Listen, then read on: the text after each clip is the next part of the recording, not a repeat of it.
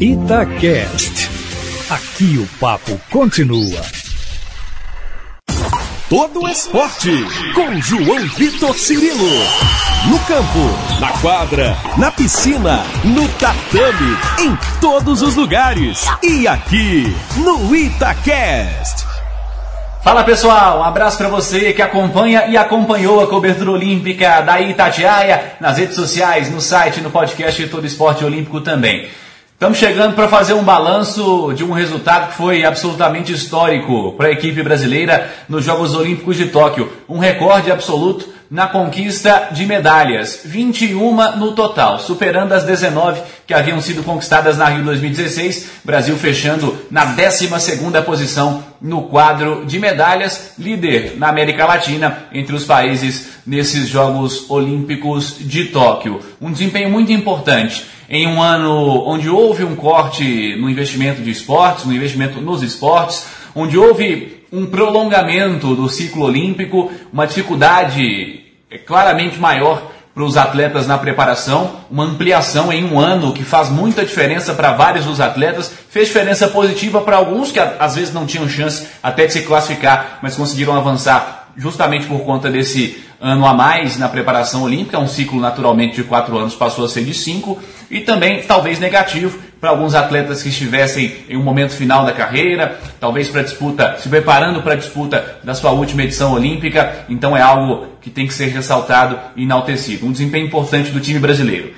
Sete medalhas de ouro, seis medalhas de prata, oito medalhas de bronze, um total de 21 medalhas conquistadas pelo Brasil. Vamos trazer, vamos relembrar essas conquistas importantíssimas da equipe brasileira, os seis ouros, com Ítalo Ferreira no surf, com a Martine e a Caena na vela, juntas, né, conquistando uma medalha de ouro, contabilizando uma medalha de ouro para a equipe brasileira. Tivemos também a Rebeca Andrade na prova do salto na ginástica artística, histórica medalha da ginástica artística do Brasil.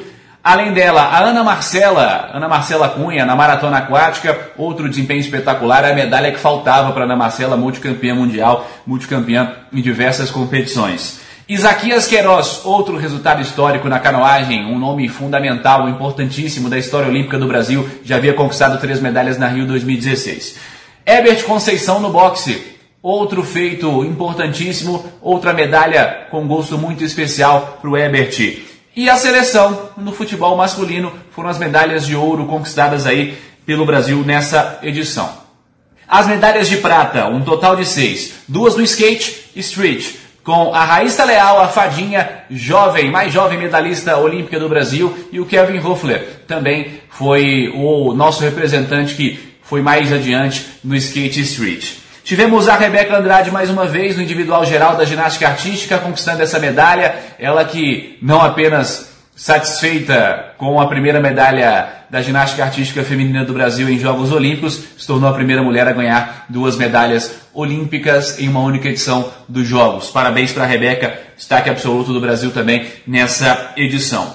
No skate park tivemos o Pedro Barros conquistando a medalha, outra modalidade também, né? Outra uh, digamos assim, divisão dessa modalidade estreante nos Jogos Olímpicos de Tóquio. A Bia Ferreira no boxe, também uma importantíssima personagem, talvez, eu encaro assim, fosse a medalha, a aposta mais certa de medalha desse time Brasil nos Jogos Olímpicos que acabou se confirmando, ou uma das né, mais certas da equipe brasileira.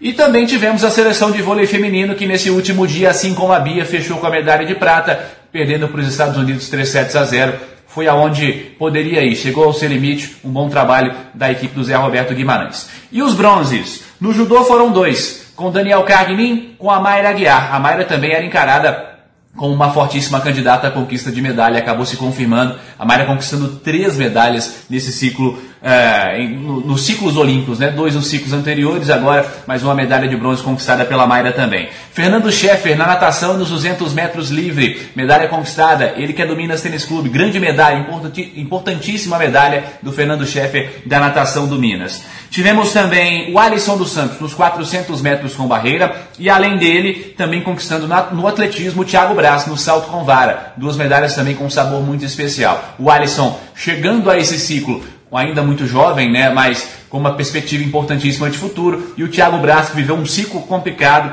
com uh, ausência de clube para treinar, acabou sendo demitido do Pinheiros e diante de toda a dificuldade, um bronze com sabor de ouro para o Thiago Braz também. O Abner Teixeira conquistou mais uma medalha do boxe brasileiro, a terceira medalha dessa modalidade do Brasil nos Jogos Olímpicos, e o Bruno Fratos, os 50 metros livre da natação.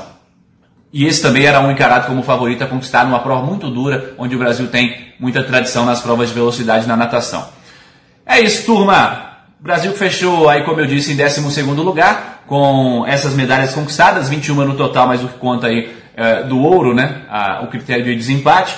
7 ouros, 6 pratas, 8 bronzes, resultado histórico. Já estamos fazendo as contas. 1.083 dias para a disputa de Paris 2024. Um ciclo que, esse caso, vai ser encurtado, né? Nós tivemos aí é, uma ampliação do ciclo anterior, e agora um ciclo encurtado com a disputa de Paris 2024 daqui a três anos. 1083 dias, faça as contas, não perca, já estamos na contagem e com muita expectativa. Agradeço a você que acompanhou aqui nas redes sociais, no site no podcast Todo Esporte Olímpico, a cobertura diária. Mas para o próximo ciclo, a gente já começa a nossa cobertura, o podcast Todo Esporte segue ao longo das semanas e semanalmente sim a cada sete dias, um novo convidado, um novo tema, uma nova pauta. Você pode conferir no Spotify, no Google Podcasts e no itatiaia.com.br barra Itacast. Já estamos chegando a quase 50 edições do podcast Todo Esporte, já indo ao ar semanalmente desde o fim do ano passado. Muito bom contar com a sua audiência. Seguimos assim, projetando Paris com grandes personagens. Combinado? Um abraço para você.